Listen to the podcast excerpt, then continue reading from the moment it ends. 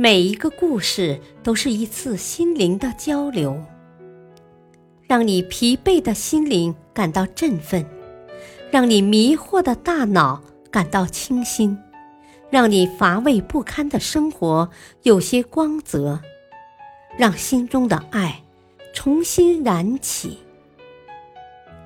小故事，大道理。生活篇，卡耐基的争辩。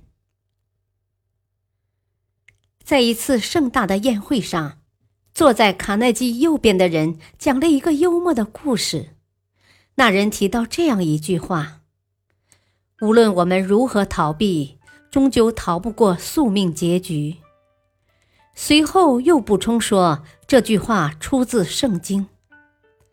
卡耐基心里很清楚，这句话并不是出自圣经，而是出自莎士比亚之口。于是卡耐基立刻纠正了他的错误，但那个人十分武断地否定了卡耐基。什么？出自莎士比亚？不可能，不近情理，那句话出自圣经，这我是知道的。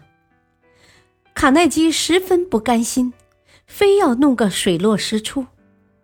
此时他的一位老朋友加盟正好坐在卡耐基的左边，他对莎士比亚有较深的研究。于是两人决定将问题交给加盟裁决。